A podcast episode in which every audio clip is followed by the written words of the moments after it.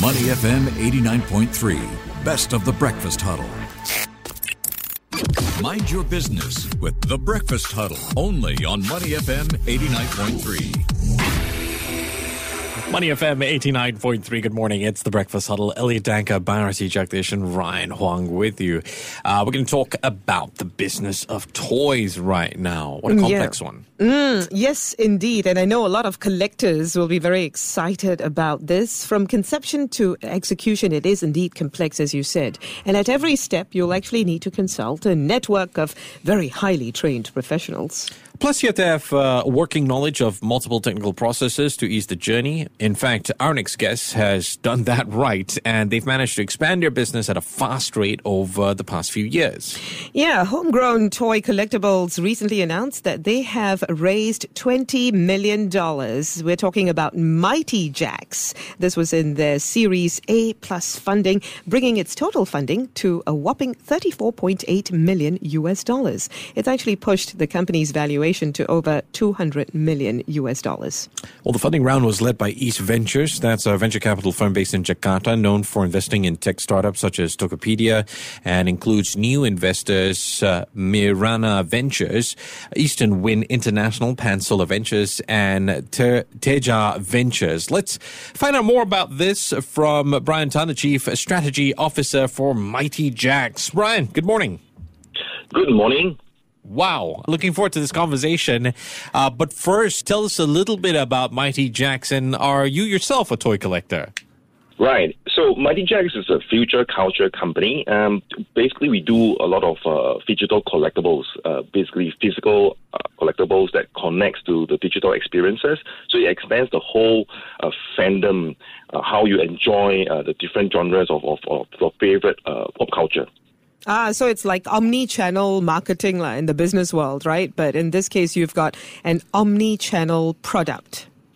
You, you can say that because it's from uh, not just the uh, the physical prospect of collecting your, your physical items, but also it allows you to connect to digital experiences such as content, uh, assets, and even uh, going virtual world with your virtual avatars. This sounds very complicated from just buying, you know, replica toys, Bryan. Uh, I am guessing it's quite complex when it comes to getting licensing. Licensing, um, it's uh, it, it's it's, it's an art of its own. But generally, uh, licensing, uh, the way it works is that you you partner with uh, some of the, the big brands. Uh, like for us, we work with F1, uh, Sesame Street, Netflix, NBA. So how it works is that typically they, they, they have some sort of a royalty program, and you you get on board. You work out a, a collaborative kind of a forecast, and, and then you work out some business terms. Uh, it is a bit complicated, but I think it's just part and parcel of, of, of licensing business. Now, Bryan, Elliot asked you earlier whether you're a toy collector yourself, and I'm actually quite curious about that. And if not, uh, what led you t- into this business? No, yeah. Uh, for me, I am a toy collector. I, uh, you know, I used to collect a lot of Legos, and then uh, I went into uh, action figures, um, statues, and art toys. So, um, so this is all part of play and not so much work. It's a rabbit hole. Wait till you get to vinyls. It just Yeah, gets worse. slope, yes. Just gets worse, my friend. Okay, cool. Uh, let's talk a little bit about the impact of COVID 19 on Mighty Jaxx. Did you guys have to do anything to pivot? I don't know, supply chain issues, perhaps? Yeah, the, the it's quite interesting though. Um, the the COVID situation basically meant a lot more people went online. So in 2021 alone, there's uh, like 14 million new internet users uh, uh, just in S Southeast Asia. And this pushes the internet penetration in the region to 75%. So a lot of people are just turning to online experiences, uh, streaming videos, and finding entertainment because they're just stuck at home or they just, you know, don't want to go out, go outdoors. Uh, because of that, right, we, we actually face an increase in demand for products by buying uh, toys, getting them shipped home. But but uh, on the downside, uh, because of, of the um, pandemic, sometimes the factories in China may have unexpected closures or uh, stoppage because uh, there may be a little bit outbreak. So so in terms of the logistics side, uh, it's a little bit sometimes it's challenging. But I think it's quite the same for the you know for the for the industry in general and um, shipping rates has also gone high. So so that's the downside of it. But the upside is that demand is, is just you know blowing sky high, and, everybody wants a piece of, of stuff to be delivered to the house. So that's pretty cool. We mentioned earlier that you recently announced the closing of 20 million US dollars in Series A plus funding led by East Ventures. This has actually pushed your company's valuation to over 200 million dollars. We're talking US dollars here. This is not the first time you have raised funds. Uh, tell us how you allocated previous funds into the development of the business. So the previous funds were allocated uh, into a what we have a division called the the Mighty Meta. It is a business unit that focuses a lot on the metaverse. Uh, you know, and, and, and we we've always been digital natives, so we, we understood that um, the future of the world was going towards uh, the digital uh, landscape. Uh, like right now, we hear stories of people buying uh, um, properties in the metaverse world, um, and you know, they're trading NFTs for millions of dollars. So the digital collectible landscape is, is something that is becoming becoming very real. I mean, I mean, people are moving from from collecting physical products to uh, digital products, but we also believe that you can't just disengage from the physical experience. Like everybody still needs to, like example, uh, go attend a con- concert in real life or uh, eat real food, or hang out with real people. So so we've um, coined a digital experience where we, we kind of bridge, uh, blur the lines between uh, physical collectibles and the digital experiences. Um, so that, that was the part that uh, the initial funding was focused on building that capability. Okay, building the capability is one thing, but what would you attribute all the other success to? I I would like to hazard a guess that during the pandemic there was a rise in the interest of memorabilia. Could that have contributed to this kind of interest? As mentioned earlier, that there was a rise in, in demand for of entertainment and consumption of content. So this all kind of propagated huge demand for for solutions like this. And uh, then I think that was a great time for us because we were basically in the line of uh, making pop culture collectibles, and we also offered that bridge to the digital experiences. So that that kind of came in all nicely. You know, you mentioned the metaverse earlier, and of course, we've also talked a lot about NFTs, the minting and the investments in NFTs as well on this show. The thing is, I speak to a lot of people who say they still can't really make sense of what to expect in the metaverse. So, how would you explain it to people in order to get them excited about it and also in a realistic fashion? You know, what really is this new organism going to be about and how do people stand to benefit here? Uh, this one has always been a hot topic, right? And how do we explain something so complex mm. in, in, a simple way? Uh, let me just give it a go, right? So NFTs uh, basically stands for non-fungible tokens, yeah. and in the most simplistic way I can can explain it, they are think, think of them as unique digital collectibles. For example, your email is unique. No one else can have your email. So, so it be also in digital format, right? So it's similar to that concept. So a- NFTs, it can be in a form of artwork, it can be a game, but they're all digital formats and they are unique. So you could trade them, you could collect them, uh, just like you would with any other collectibles in real world. Now, in the metaverse, this is where increasingly more and more people are spending more time online. And they have online personas, they have online lives. Basically, they lead a secondary life in, in, in the digital space, right? And like you know, in, in the past, right? My, for for example, for myself, right? You know, we will sometimes we we want to buy a, a, nice shirt and we wear it and we're like, wow, you know, I got a cool nice shirt. It's in fashion. But like my daughter, who's 15 years old right now, she's more interested in spending money on virtual items like a skin in a game rather than buying real clothes items. So there's kind of a transition into, uh, I guess, the metaverse where people are tend tend to be living more time of their lives in those in, in the virtual world, and they are spending more time, more money, and also creating communities in the virtual space. So I, I guess that's pretty much how I'll explain it. What what does this mean then for Mighty Jaxx when it comes to uh, managing their talent I'm assuming, correct me if I'm wrong. I mean, on one hand, you've got to get the license. Like, for example, you've got these new Back to the Future X-Yams that are on sale, right? So you've got these designs that are put out, these sculptors that have to put it out, but you want to kind of link it to the metaverse or NFTs. What does it mean for the people who have to create it? Is, is there a talent shortage? Talent shortage it's uh it's yeah you're, you're right about that because it's such a new uh, industry yeah. in a way that yeah. you don't you can't find someone that comes interview and say i've got 20 years experience it's, it's just impossible right so the talent is is a real shortage right now but we're finding and we're expanding our market, especially into the, um, the Southeast Asia regions, uh, to be closer to home with, with the, the local culture. Uh, in terms of talent, typically you know the digital natives uh, they have a good grasp of how things work in the internet and and there's a good um, starting ground to, to kind of train them up and get them in, into where we are heading towards so there's a lot of i guess focus uh, internally in Jaxx to train and to open the minds and, and to kind of uh, create uh, new uh, workshops and programs to help get our workforce to the right level that we need them to be. Now, as you move towards increasing your presence in the digital space as well, and the metaverse, as you expanded upon earlier, you know, others have brought up ethical questions about operating in such a world. I mean, you said that, you know, a lot of people will start to spend more time online. So for one thing, people might be concerned, you know, what then happens to the real world? And since you are in the digital space, have you thought about these issues? To what extent have you? And what are your plans on helping strike that balance with your products? Great question. So, um, in the in the concept of digital, right? Well, we're trying to bring and link people back uh, to the physical world as well, and vice versa. So there's a balance.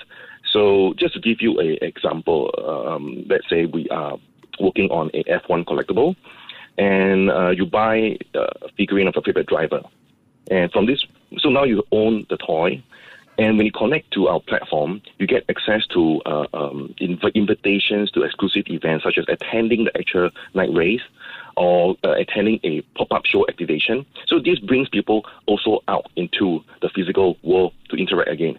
And and then well, you know if you want to uh, unlock certain uh, access, you might need to buy more physical products and unlock them. So this is where we try to bring a balance of, of the, the physical and the digital integration because we do feel that even with all the trend and hype about uh, the, the metaverse, uh, uh, I, I, guess the gap is there is that you can't do everything online, and there still needs to be something um, physical in the real world. So that's that's how we try to balance by making sure that the experience we bring in is a nice balance of uh, digital drops, but also physical invites and physical attendance of events and experiences.